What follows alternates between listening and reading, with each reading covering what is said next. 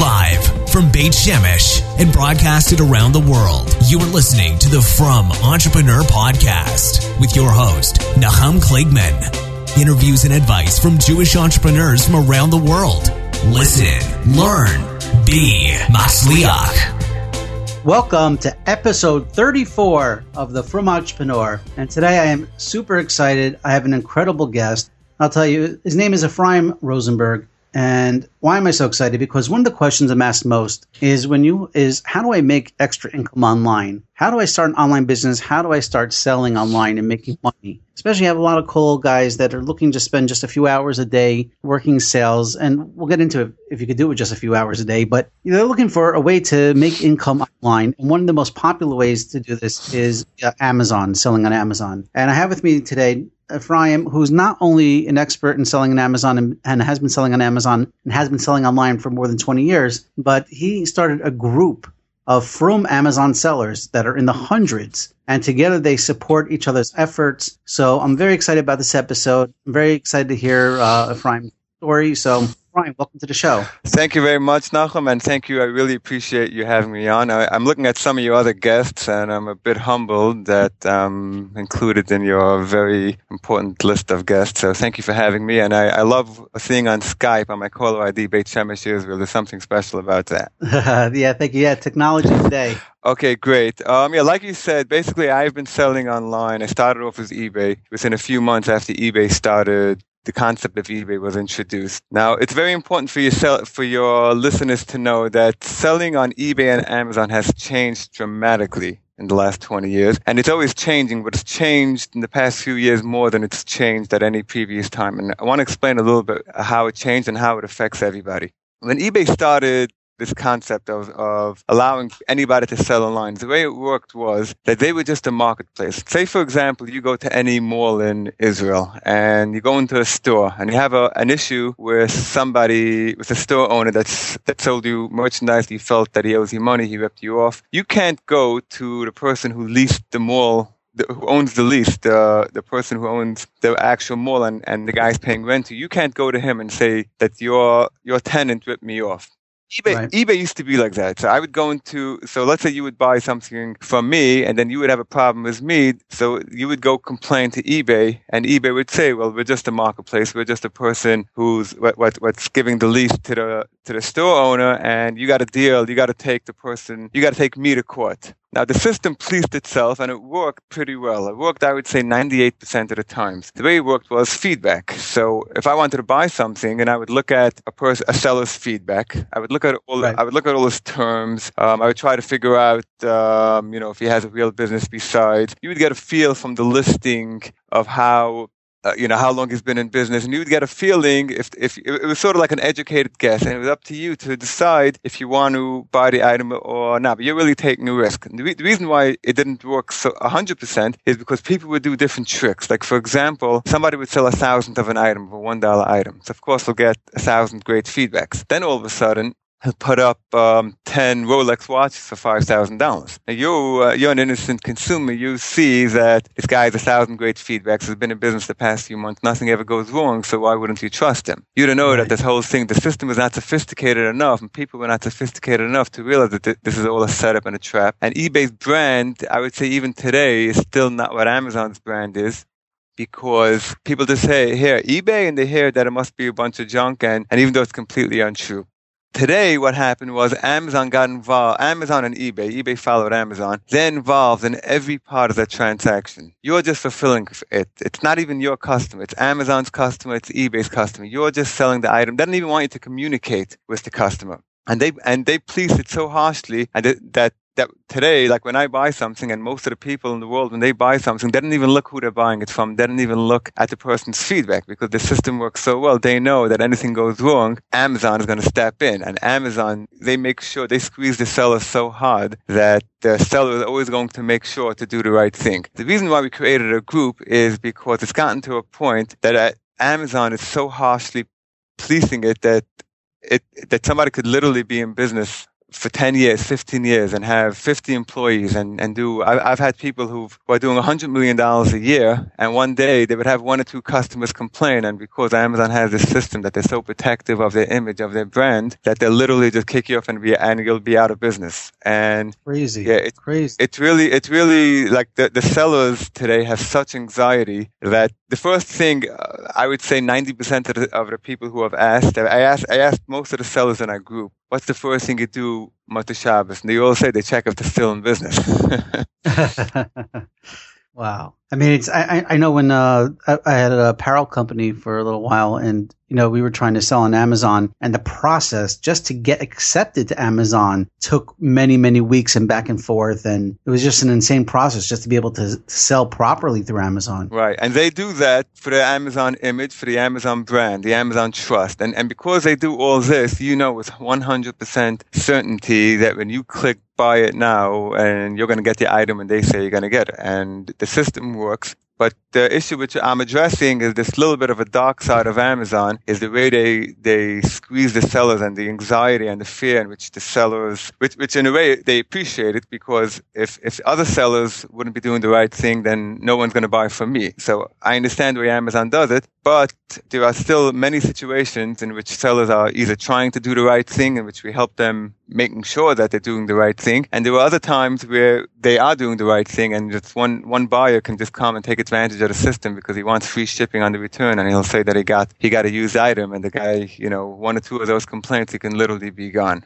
Well, I want to delve into this uh, a little deeper uh, a little bit in a little bit later in the episode. But first, I want to do a little backtracking. I want to hear a little bit about Ephraim Rosenberg. Where where were you born? Where were you raised? What schools, yeshivas you went to? And then, like, how did you get involved in online selling? Okay, Ephraim Rosenberg was actually born in Borough Park.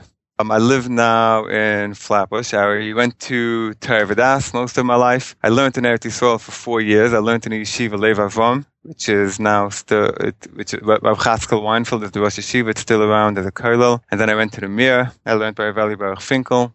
And I was there for four years. And when I came back from Yeshiva, I started college. I, I was really a computer programmer and I did computer. Pro- oh wow! You spent four years in Eretz Yisrael, and then you went back and started college. I started college after exactly. I didn't. I didn't do it. I, I was actually actually when I went back to to America, most of my friends were already almost done. But I finished it right. pretty quickly. So at 21, I started, and then I got married in between. But six months after I got married, I already graduated with a programming degree from Touro. Wow. And those days, if you remember, it was like the end, the late 90s. Anyone that said the word computer was getting a great job. So right away, yeah, everyone was, a, it was a dot com boom. So right away, I got a fantastic you know, within a few months, I was already working for, I worked for Bell Atlantic, I worked for, for Cablevision, then I worked for two years for Morgan Stanley. And those days, like, as I was working, people were calling me, other consulting companies were calling me, trying to pull me away. Like, everyone was looking for computer programming. What happened was, actually what, what changed everything. I, I worked in downtown Brooklyn for Morgan Stanley and 9-11 happened. Mm. And I actually saw the entire buildings go down right in front of my eyes because I worked, if you're familiar with the city, downtown Brooklyn and downtown Manhattan are like a stone's throw away. So I was never in any kind of danger at all, but we literally saw everything happen right in front of our eyes. And wow. yeah, it was incredible. Really, really, every, every, every year 9-11, I like, I feel like it's Yom Kippur for me. I'm like shaking and nervous because I still didn't get over it. Sure. And what happened was that if you remember the, the whole, obviously, you know, Merrill Lynch, Morgan, all the whole financial industry completely stopped. And all the big companies were not willing to hire because we're not willing to fire employees because it would have looked terrible that 9/11 happens and employees lose Get their fired. jobs, right? But but I was a consultant, so a consultant is considered like by these big financial companies almost like just as, as an expense. Mm. So that's why that's why a lot of the, a lot of times like they can hire they say they can hire headcount, but they can hire um, consultants. So just like they can buy computers, they can hire consultants. But you could be in in a company like Morgan Stanley, you could be in a consultant for 20 years. Right. So I, I, was there already for two years, and I was already like part of the, co- you know, I felt like I was part of the company. But then after 9/11, so they just got rid of all the consultants because they had to, they had to have, they needed the space, and they also needed to have, you know, they had to get rid of, they had, they had to save money, and and the most convenient way, which looked looked best for them, is if they get rid of the consultants. So right after I lost that, it was almost impossible to find a job. So, wow. Yeah. So, so I bounced around, and and even, and even the jobs. It was such a. I remember. I remember there were companies telling me, headhunters at the time, companies were telling me that they have stacks of resumes of people who have ten years experience, Merrill Lynch, and at the time I, I would be at my prime. I was like twenty, I don't know, twenty seven, you know, five years experience, financial, but they, you know, even the companies that were hiring were paying pennies. So on the side, what I was doing, like I, like I mentioned before, I was, I was always selling on eBay and Amazon on the side. So I kept just to keep busy, I kept doing more and more of that. And even though I had some other programming jobs over the years, I eventually just did eBay and Amazon. And frum what I understand, the programming world is actually a little better now, but I'm completely happy that I left it because I think it's very hard for a from person, you know, when you're getting salaries and you com- you're competing with India and the whole world, it, it's not so easy as a programmer to, to support a family, I feel. Interesting. So, w- what were you selling back when you were first getting started? Okay, so when I when I first started initially, when when eBay started, there, there was a it was very lopsided. There were a lot of buyers and very few sellers because in order to sell something on eBay those days, like it was actually a skill. Like people used to contact me and they say, "Oh, they have this item, and you know we'll split it 50-50 and they'll sell it up." Today, every kid is walking around with a with an eBay app, and two clicks, the the item is up. So they don't need the the, the skill part is no longer necessary. Um, mm-hmm. Today, it's more like like the business part, like getting an item cheap enough that you can make a profit, or coming with some kind of a twist where, where people want it and and you can sell it. But the actual technical part of selling is zero skills involved. And mm-hmm. and what, what I was selling then was just random things, anything that I can get uh, my hand on. It's called today retail arbitrage. Then it was just called going to a store and reselling it. But retail arbitrage is, is a huge business today, which I actually do not do and Amazon sort of frowns upon. But retail arbitrage basically means is you go into Target and you go into any any store where they're having a major sale and they're selling it cheap enough where you buy off you know a big quantity of it and sometimes they give it to you even cheaper than what they're selling it for and then mm-hmm. and then you go and you sell it on Amazon. And the reason why it's important for your listeners to know the reason why Amazon is against it, by the way, is because, like I said, Amazon wants everything perfect, and in their view, when you go into a store like Target and you buy some, you take something off the shelf just because you bought it as new doesn't mean that you can sell it as new because things have shelf life. People look at it and they open it and they and they um they you know they, they play around with the item and the, the box sometimes gets damaged. If it's in a warehouse with a pallet and plastic around it, shrink wrap, that's considered new. They, Amazon today frowns. Yeah, Amazon frowns on that today. Mm-hmm. But I mean, arbitrage back then. So you weren't like buying, you weren't selling used things. You were going around, uh, even in the early days, you realized that, hey, I could buy something uh, for cheaper. And, and and I've heard stories like that. There are people that like just because you get something on the East Coast, but there were things on the East Coast that you couldn't get in the West Coast. So you would buy a lot of the East Coast stuff and then sell it to people in the West Coast. Yeah, it was either that or a lot of times, you know, there, there were businesses like no no no no one was able to sell online. So like people if people heard somebody that is able to do it, the whole concept was like new. So you had businesses that were around for many years and they had boxes and boxes of stuff. And if I can, and, and, and if I was able to give them 50% of what I can get, that was 50% more than they would get because they would just sit there for another 10 years. Ah, so I, I would get, you know, whatever I can get, I can get, in the early days, it was whatever I can get a hold of. And I, and, and then I, you know, I, I made some more contacts, more contacts. I was able to, to buy deals, uh, you know, as, as you accumulate you know, as I accumulated a couple of dollars, I was able to buy deals and, and, you know, and double that and triple that. And, and I kept doing that, but it wasn't any like specific market which I was targeting. It was just basically whatever I can get my hands on and then I was just reselling it. So when did you uh, switch over to Amazon? Okay. So Amazon, the first few years when eBay was humongous, like it was like Amazon is today. Just like today, people don't think Amazon will ever have competition. Right. eBay was like unstoppable. There was sure, there was I no, remember. Yeah, there was nobody like eBay. And then Amazon, people kept telling me that, oh, you got to try Amazon, you got to try Amazon. So I, I got on Amazon, and something like like like a few weeks after I got on, I, I already got kicked off. And, and yeah, and and and what what happened? Well, when was this? This this must have been it, it, like 10, 12 years ago. Okay, wow. Yeah, so and I didn't at that at the time I didn't care because what was Amazon? It was like being get kick, is being kicked getting kicked off, let's say, of jet.com today. Like who cares? It was so small that I didn't even right. care. But then people kept telling me that you got to get on Amazon. I heard it was getting bigger and bigger. So every once in a while I would like send an email, hey, you know, my name is Ephraim Rosenberg and I sell on eBay and I made a couple of mistakes when I listed the items. And I would ask them if I can get back on and I would get this automatic email, you know, sorry, Amazon's trust, and I can't get back on. Then one day I actually got an email from uh, email from Jeff Bezos. I got an email from Jeff Bezos. Obviously, are you serious? No, no, it wasn't an email from Jeff Bezos. It said Jeff Bezos. You know, like when. Oh, okay. I, I, you know, I'm not. So when I saw, you know, obviously, if you respond to that, he has hundred people reading his emails. Right. So, so, so I figured, you know, let me give it a shot.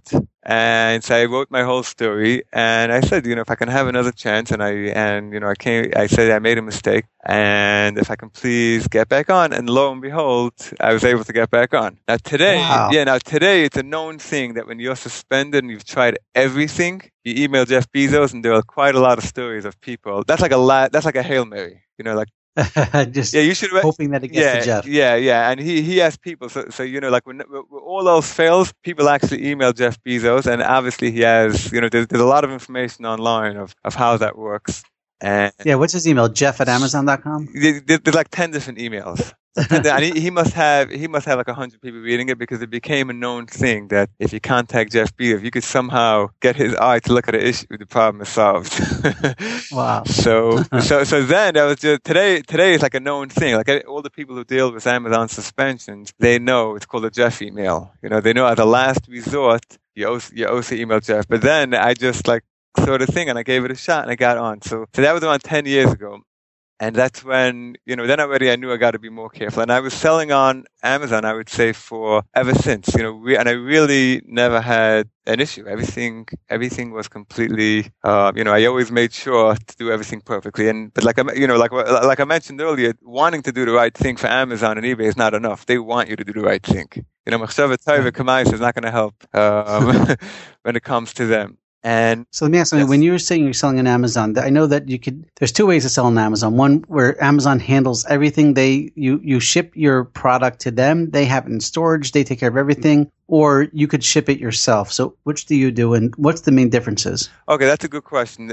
Um, it's called FBA. FBA is fantastic. FBA means that you get your pallets. There's some people who even, there are even way, um, time. There are even ways you can get, if you're importing from China, you can go from China directly to Amazon. But I, I myself have never done that because I always felt it was a little too risky. You know, if, if, if, you know, if they messed up the color, I like first taking everything in and inspecting it. But I know that, right. I know that there are people who do that. But FBA basically means that you get your pallets into your warehouse, they come to you, and then you send it to Amazon. And then you're basically finished with the transaction. They find the customer, they deal with the customer service. They they basically take care of everything. Now, it's a, in a way, it's a lot safer selling that way because if let's say a customer complains that he didn't get the item, so so that's on Amazon. That has nothing to do with you. Right. Just to tell the listeners, FBA stands for Fulfillment by Amazon. Right. Fulfillment by Amazon, meaning they fulfill it. And and you know, for some people, some people really love this business model because then they could they could just send it and like like if you're shipping everything yourself, you know, and you're let's say doing 100 orders a day, and all of a sudden you get a great deal, and you're and and you're going to be shipping 2,000 orders a day, right? Which happens. So if you're selling everything yourself, what are you going to do? You're going to start hiring 12 employees. You, you need a new warehouse. You're not set up for it. But FBA right. allows a person who has you know one or two or no employees, as to be employees, and you can grow to, to, a humongous business because they're handling all the shipping. And I'll tell you something else. Even if you have a website or if you're selling on eBay, you're completely able to drop ship from Amazon's inventory and they, they don't, they don't charge you a transaction fee. They only charge you like a shipping and handling fee, which is pretty reasonable. Oh, so I mean, if you sell something, if you have stuff on Amazon, but you sell the same item through eBay, you could ship from Amazon directly to the winner. Yeah, you can go into exactly. Yeah, it's not a winner if the guy buys it or if it's on your website. You could. Well, I guess I was thinking auctions. Yeah, yeah. E- eBay doesn't. eBay today auctions uh, is you know I, mean, I guess that's right, it's like one third, one quarter of their business. Yeah, yeah. They they they're trying to be like Amazon where you just buy everything. I myself, I don't know if I've ever bought in my life uh, an item by auction. I, oh. you know, I, I, just, I, just, I just buy it and, and that's it. So, so if you sell something off your website or even on your phone, Amazon FBA is like a fulfillment center. So they'll deal with, with shipping it. And even if it gets lost, they'll insure it for you. So you can hmm. literally run your entire business from Amazon. It's not 100% correct, you know, foolproof because, you know, for international shipping, it doesn't really work. And, you know, so if you don't have the merchandise and a guy orders something from to Croatia, if it's in your warehouse, you can ship it. If it's in Amazon, you can't really, you can only send it within the United States. And also a lot of times, if a guy orders, if, if someone orders, let's say, four different items and that's one of the items, if you don't have it, yeah. So, you know, you have to now ship from two different places. So it's not, it's not perfect, but you can run 80% of your business that way. And what? And but I, I assume Amazon would take more of a cut, or you, there's different rules. Yeah, they take that? they take all kinds of cuts. Part of this issue of selling on Amazon, and there is software which which deals with it, is, is if you're working on tight margins and small percentages, they take so many cuts. They take a cut here, they take a cut there, and if it's FBA, since they're storing it for you, so if, and by the way, they're insuring it for you. So if there's a fire over there, you're, you're covered. Right. If if so so you, you know you have to weigh all those costs. Like if, if you're going to store everything in your own warehouse, first of all, especially if you're in a in a place where you're paying a lot of rent, a big warehouse, you probably need another one or two employees. You definitely need high insurance if something happens. Sure. Um, there, there are a lot of costs which which which uh, which are gained by having Amazon no, but you could still use like a, another uh, fulfillment center. It doesn't have to be Amazon, and you could probably still do better financially. Well, yeah, well, you could, you could, and I actually do. I actually have another fulfillment center which I do. And it doesn't have to be Amazon. That's correct. But Amazon, they they they do the hardest part. They sell it to you. They find you the customer. So you're saying if you use FBA, there's there's more of a chance that your your listings will show up higher in search results. Yes, that's exactly correct. If if you're selling it, see, F, uh, Amazon has something which it's called Amazon Prime. Amazon sure. Prime basically is that you pay a subscription fee, something like a hundred dollars uh, a year. I think, yeah. I think, yeah, I think it's a great value. And then anything which they, which either Amazon has, which they sell themselves, or anything which they have possession of. So if I sell my merchandise to Amazon FBA, that becomes eligible for Amazon Prime. So now you have hundreds of millions of customers who like to buy Amazon Prime. The reason why they like to buy Amazon Prime is because they guarantee everything like in one or two days shipping. Mm. Plus they do put it much higher in the search rankings. You have a much, much better chance, probably like a three times better chance of selling it if it's on FBA as opposed to selling it on Amazon and you shipping it yourself. So tell us a little bit about your products. What what do you sell, and how long have you been selling it, or do you switch products every couple of years, or and how do you get your products, etc. Okay, so there are two basic types of business models being sold on Amazon. There's one thing called branded items, and there's something called private label. Branded items basically means that you go to I don't know Minolta, you go to a big company, and you normally it's a normally it's a it's, a, it's some kind of closeout or if you're buying regular merchandise from these big companies these days i would say it's close to impossible. Unless you're a humongous company you're buying millions of dollars i would say it's close to impossible to actually make a profit on it because every everyone is going to have a nephew and uncle who's going to be able to also buy it at that price but what you do is you buy you go to sony and you buy you know if there's a closeout deal available and there are sometimes available sometimes it's refurbished but there are certain times deals available and, and if you buy a big deal, you could definitely sell it. But what you're doing is, is you're selling a branded item. You find the listing on Amazon, then you just add your, it takes like a, a minute to sell it. You just add your to that description. And before you know it, people are going to start buying it from you. So that that's basically the branded item. That's probably the easiest way to get started. All you need is a couple. I say, but you'll go to you'll go to like Canon, whatever. You'll find a closeout. You'll buy, let's say, a, a hundred cameras. But then you have to have then you buy this then you have those hundred cameras shipped to Amazon. Exactly. You have you have you have the, you have all those shipped to Amazon, and then you just you pretty much just you know hope uh, people buy it. There's not much you could do. Once Amazon has it on a listing which is already created, you don't really have control over that listing because the mm-hmm. original person who made the listing, you know, more times than not, probably Sony made it five years ago when the item came out. So the original seller or the original manufacturer that made that listing, they already optimized it. It's already ranked, which means it already has a ranking of, of which goes up and down in the search results. There's not much you can do. You can pretty much just buy it, and all you can do is adjust the price. Okay. Now, now that that's one, but what's becoming more and more popular these days is something called private label. Private label is essentially what you become the Sony. In other words, let's say I go and I can produce a certain item. Let's say um, I don't know bow ties, correct? So I buy bow ties and I could do it a certain way. I could I could design it with a certain color. I put my own brand on it. I manufacture it. I create the listing. Now what happens is if this listing catches fire, nobody else can sell it. So you're basically selling to you're you're open to selling it on Amazon. They have hundreds of millions of customers, and just like Sony is able to sell it, and when they have when there are 30 sellers on a listing, Sony is ultimately making the most money. You become the right. Sony, and you're the one which which profits. And and this is by far much more profitable, and it's much more of a business because if you're buying branded items deals, or let's say you're in business 30 years, you're only making money. So it's, it's like having a good drink.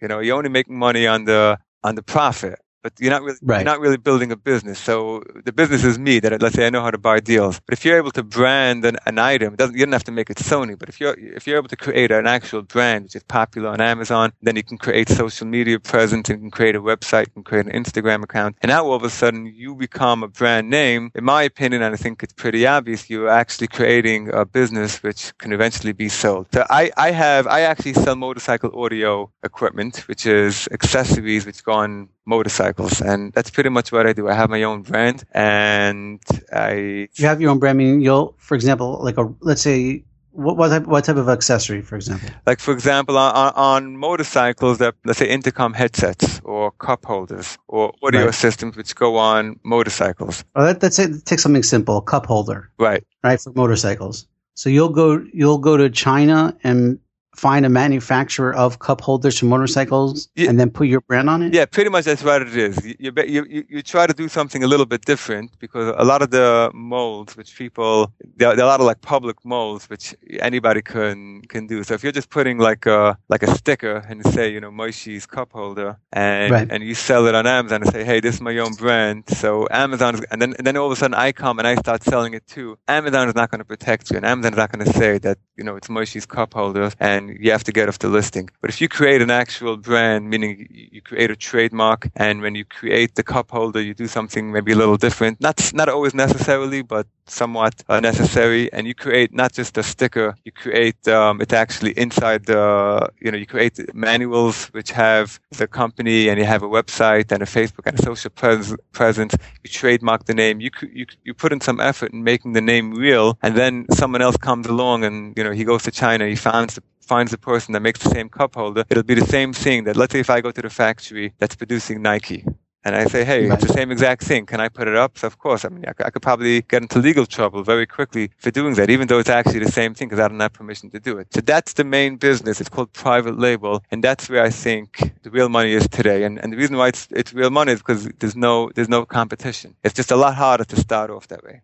Mm. But as you said, you know, first of all, I think and uh, people should realize this that there's no easy way to make money. Like everything takes time, effort, work. You know, it's not like um, no, there's no. You, know, you just turn it on and find something on Alibaba and then sell it and boom you're making a ton of money no no right? it's, no it's, it's, real work. Yeah it, it, even even like like i have like relatives that are like that for 40 years they were importing china. See 40 years ago there was some kind of skill involved in in you know even if it was mp3 players that if you were selling mp3 players and you were able to get it from china so there was real you know if you had a connection and they trusted you and you had terms so you brought something to, to, to the table. 20 years ago it was still it wasn't a, a complete joke and there was still a little bit that if you were able to do it there was some skill involved in actually importing. Today, anybody can go on Alibaba. So, it, so, so to actually just go and find MP3 players and buy 10 MP3 players, I don't see how that's a strategy that's going to make you money. However, if you can come up with some kind of twist. Like I, I, I, was reading an article about this company and I thought it was a genius idea. What, what they do is they,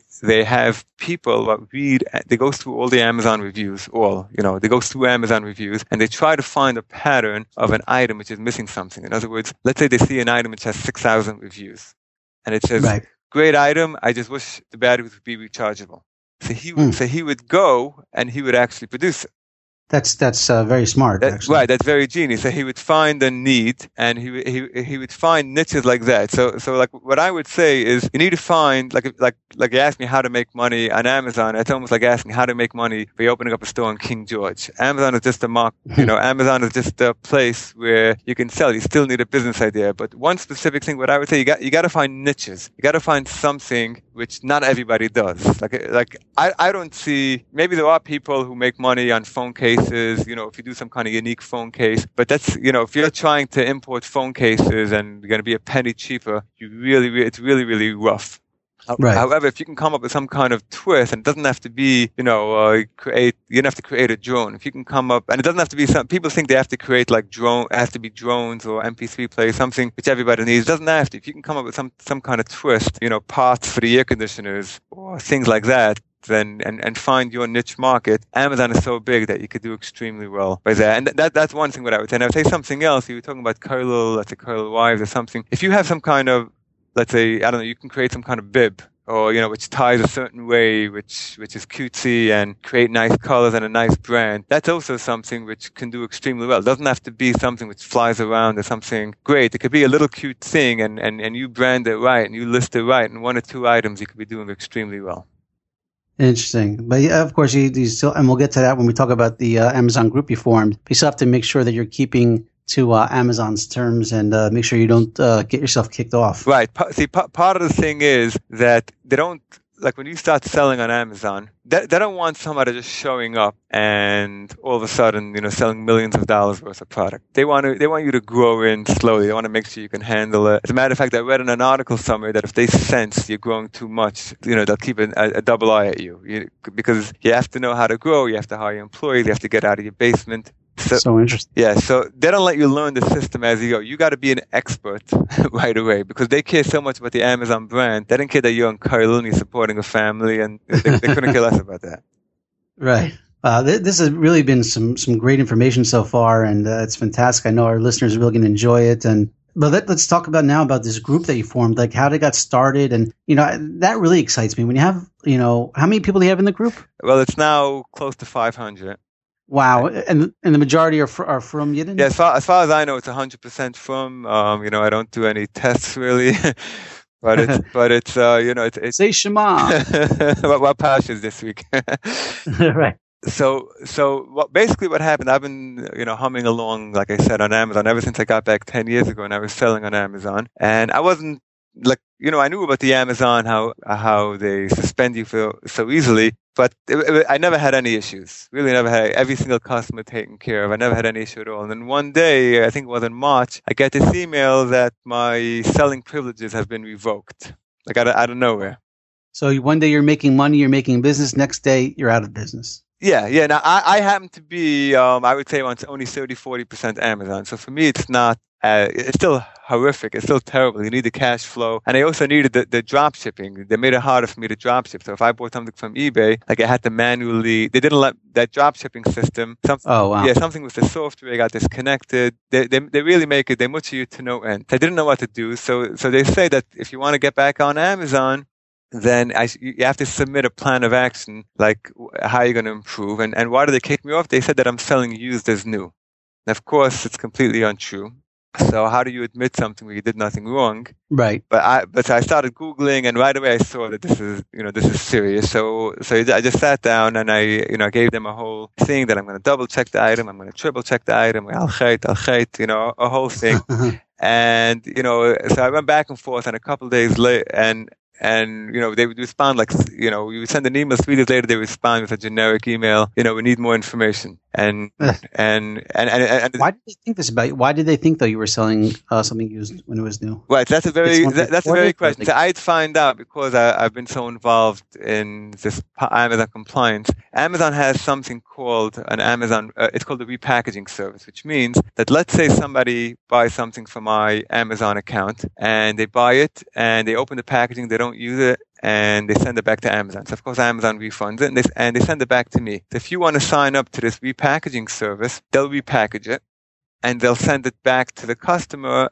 and it makes sense. What's the point of it coming back to me in Brooklyn? They'll take care of the repackaging and they'll send it directly to the customer. Okay. But what happens is the guy who repackages it is is is a regular low level employee. So he just looks at it, he analyzes it, and if he thinks it's new, they'll repackage it. They probably take a look at it for half a second, and if they think it's new, they'll send it back. But in actuality, the guy may have registered the product even though it's still in the packaging, or the guy may maybe he did use it. There's a guy in Amazon though. Yeah, yeah, but but one hand doesn't talk to the next. So to sell performance people, right? So so so. Wow, that's crazy. That's crazy. So all these little pieces of information, if you don't know is the difference between you staying in business or not. So all you have to do is go to your settings, go to manage F, your FBA inventory, and you have to deselect that option. But if you don't know that information, it could much you to no end. So this is why you need a group where where everything is if if you're dealing with hundreds of people that are communicating together it's called group sourcing every single issue 100% of the issues get resolved because everyone has dealt with it at some point or another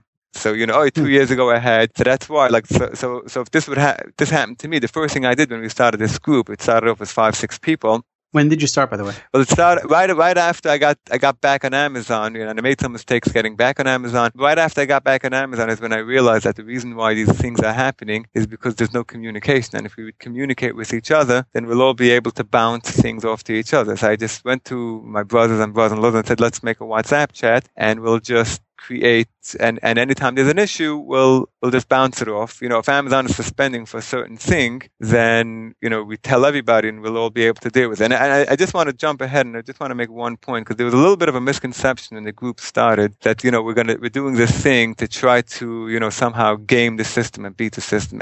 Nothing could be further than the truth. We want to be compliant.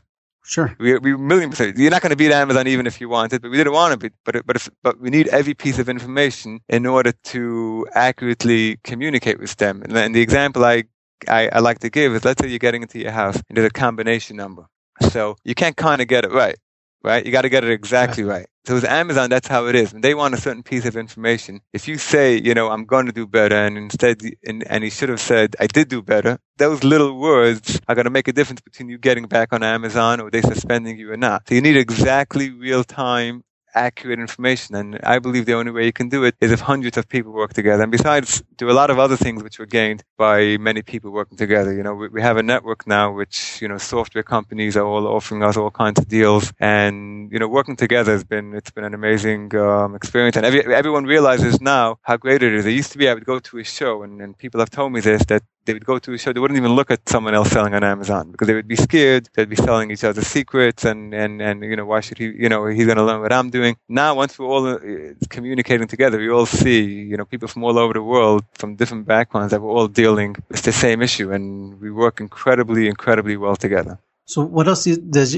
so your group just, uh, strictly shares Amazon information, or do you, or do joint ventures come together? Do people share other advice, marketing advice, social media advice? Right. So so uh, it's very. I, I, happen to have written. Uh, you know, I've written a, a few. Um, like political articles and stuff, which is maybe we could talk about at different times. But I, I also wrote an article about WhatsApp chatting, and I think many people need to know that if you look at most of your listeners, if they would look right now at their WhatsApp groups, they would see that 99% of it is complete waste and, you know, maybe even Lashon Hara and it really doesn't add too much value. And I was, right. I, I, wrote this article and I, and I was saying that if WhatsApp is a phenomenal tool if it's used right. But but the way the only way it could be used right is you have to follow very very strict rules. You know, and and this article what I wrote was the basis for this group, which I think is so successful. And like like for example, the zero talking about people, the zero joking, the zero soliciting even business, and everything is focused on what it is. Now we have different groups which talk about other things, but each group, the only way it could be successful is if it's laser focused on exactly what the group was created for. Sounds like a great article. We're going to link to it in um, in our uh, show notes. So okay, great. We'll share, we'll share that with everybody. Okay, great. So the the group exists only on WhatsApp? No, no, no, no. So what WhatsApp is is not so. Um, first of all, WhatsApp has a limit of hundred people, and WhatsApp is it's very hard. If if you're familiar with WhatsApp, once you have more than twenty people, it's very hard to know who's talking to who. So there's an app called Telegram, which has a desktop uh, which which had a lot of there were a lot of advantages for us switching to Telegram. First of all, it allowed for more than 100 people in a group. Also, you don't need a smartphone, so a lot of people don't have a smartphone. You can just put it on your desktop, and you can create a username, and you're just looking at the group, and you're not you're not, you know, you didn't have any of the negatives which you would have, you know, which I understand where people don't want to be on, you know, social media networks. You just, you have your desktop at work on your group. It's strictly, strictly professional. And it's, and I know quite a few people have, have liked it that they don't have to have it on the phone. They don't have to have a smartphone. They just have it on the desktop. And, and there are a lot of advantages, which is probably beyond the scope of this phone call, but the, but Telegram is a fantastic app for something like this. We have all kinds of different side rooms which talk about a lot of different specific things of selling online. Mm-hmm. So that's, so, okay, so that's, so you communicate mostly through Telegram and, but again, it, do you, are, so you have other groups within the groups where you're able to where people that want to discuss more business aspects or marketing ideas or or manufacturing in China or you know sharing that type of information? Yeah, we, we have we have like a you know uh, you know like a general chat, business chat, where things like that. We, there are certain things which I specifically did not want. Like I didn't want to do like you know people buying deals together, and I, I just thought it would be too disruptive, and you know it would lead to discord. You know like someone would sell something who got suspended and then Amazon. I, I, just I just thought it was more negative than positive. So I try to keep it strictly focused. You know, we have for, for Amazon selling in different types. You know, we could talk about private label within Amazon, or we could talk about selling on other channels. But it, but it's pretty pretty laser focused on what we want to accomplish. We, we also have like a human resources room if somebody in Amazon wants to, and I know countless people who found jobs that way where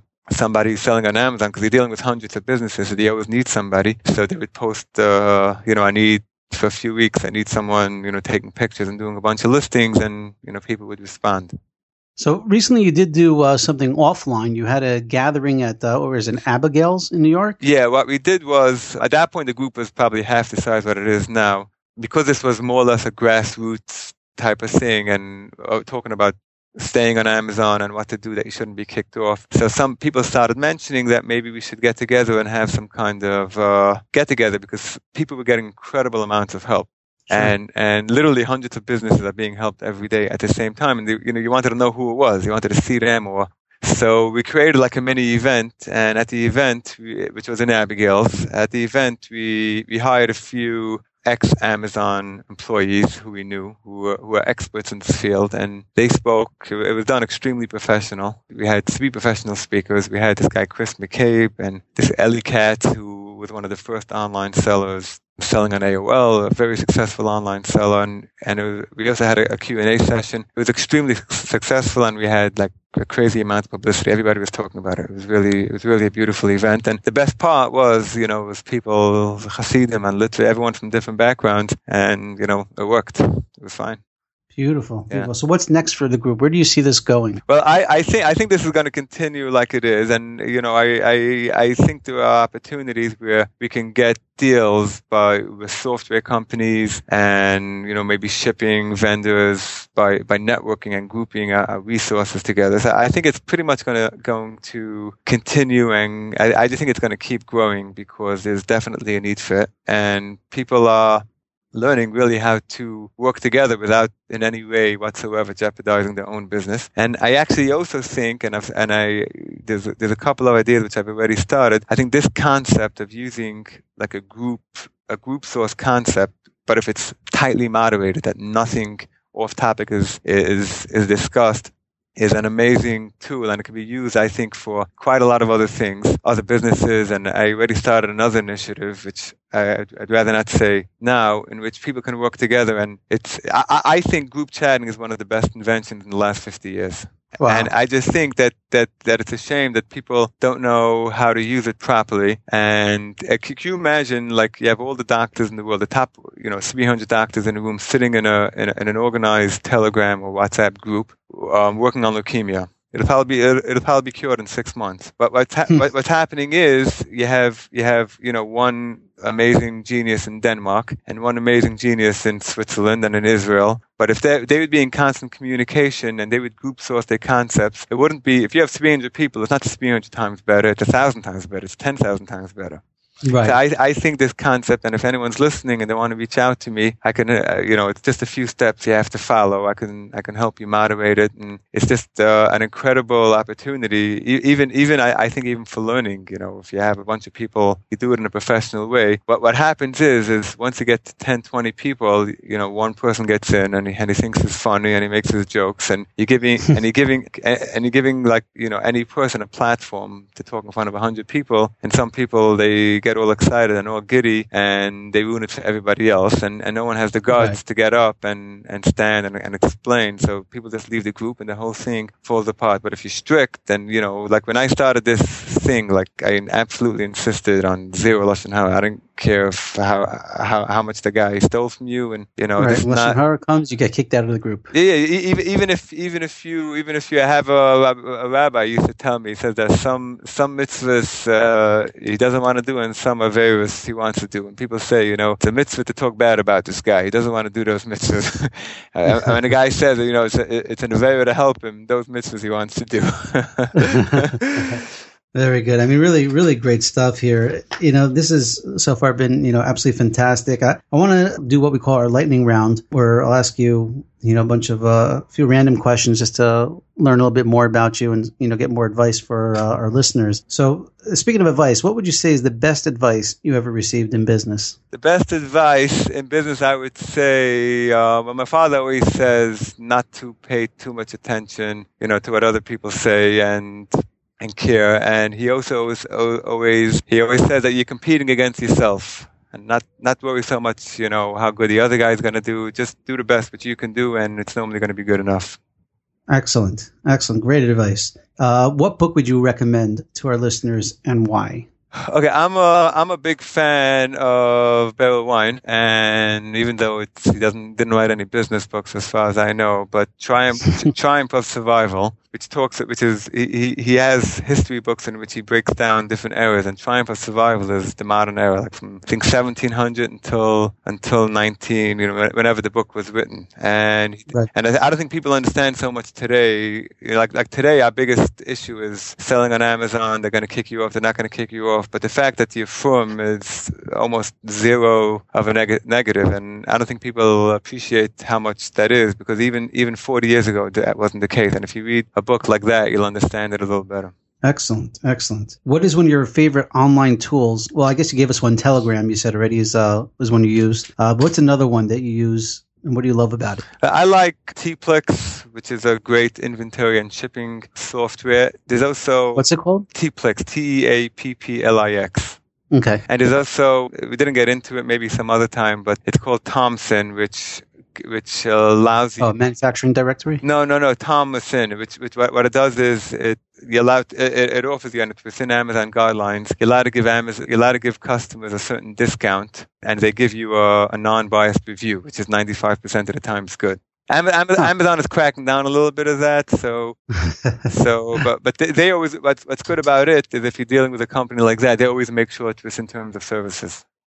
Great. All right, what would you what, tell me something that you've purchased for less than hundred dollars that's had the greatest impact on your life? Okay, that's very easy. It's actually less than ten dollars because uh, I'm on my phone a little too much, and my wife didn't like it. So I bought myself uh, an alarm clock, which is very hard to find on Amazon for like six dollars. One of those old-fashioned alarm clocks. This way, right. I can keep my phone when, when I go to sleep. At least I can keep it downstairs, and I I don't have to say that I need it for my alarm clock.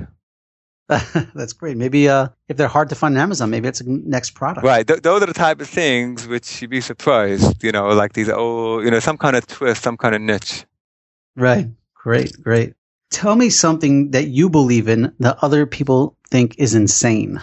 Something which I believe in, which other people think. It, I would say what I mentioned before that group chatting and group sourcing is one of the great innovations of the last 50 years, and that it could literally cure diseases. That's that's how. Right, you right. Yeah, I could see that. You're saying that it could really cure diseases, and people will be like, "Yeah, okay." Yeah, no, no, people think I'm crazy because most people, when they think WhatsApp, it's just a place of you know to send cute videos and Donald Trump speeches. But but uh, I think the, the, way I see group chatting, I think it's an incredible thing. The, the, world has never seen this concept where where 500 people would have a, a specific issue can work together. And when you have 500 people working together in a profession, every issue will get solved.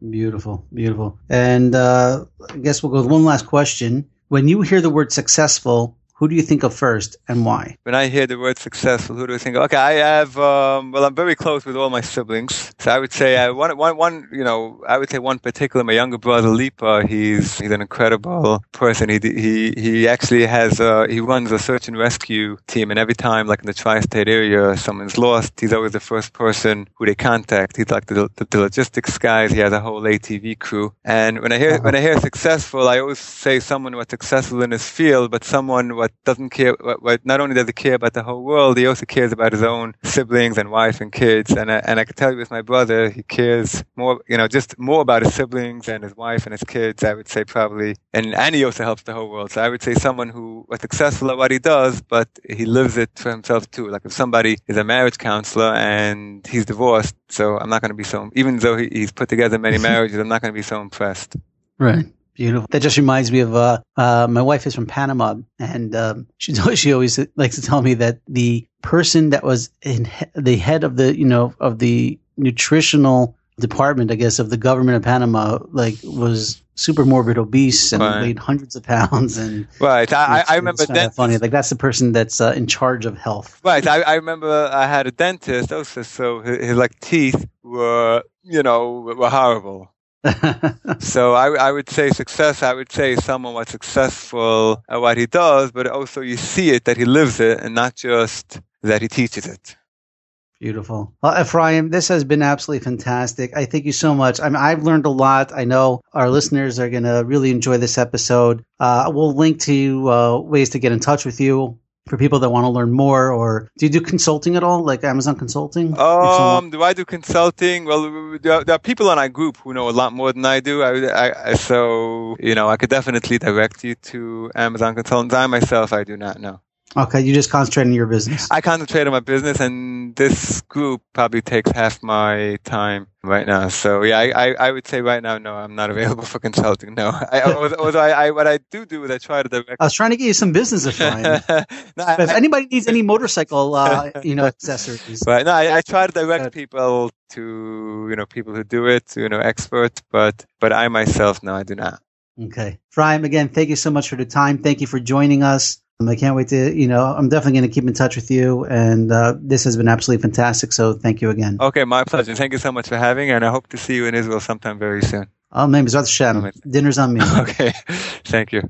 Thank you for listening to the Frum Entrepreneur podcast with Nachum Kligman. We hope you learned something valuable and will share this with your friends. For show notes, archives of previous episodes, and more information to help you start and grow your business, please visit our website, www.frumentrepreneur.com. Listen, learn, be Masliach.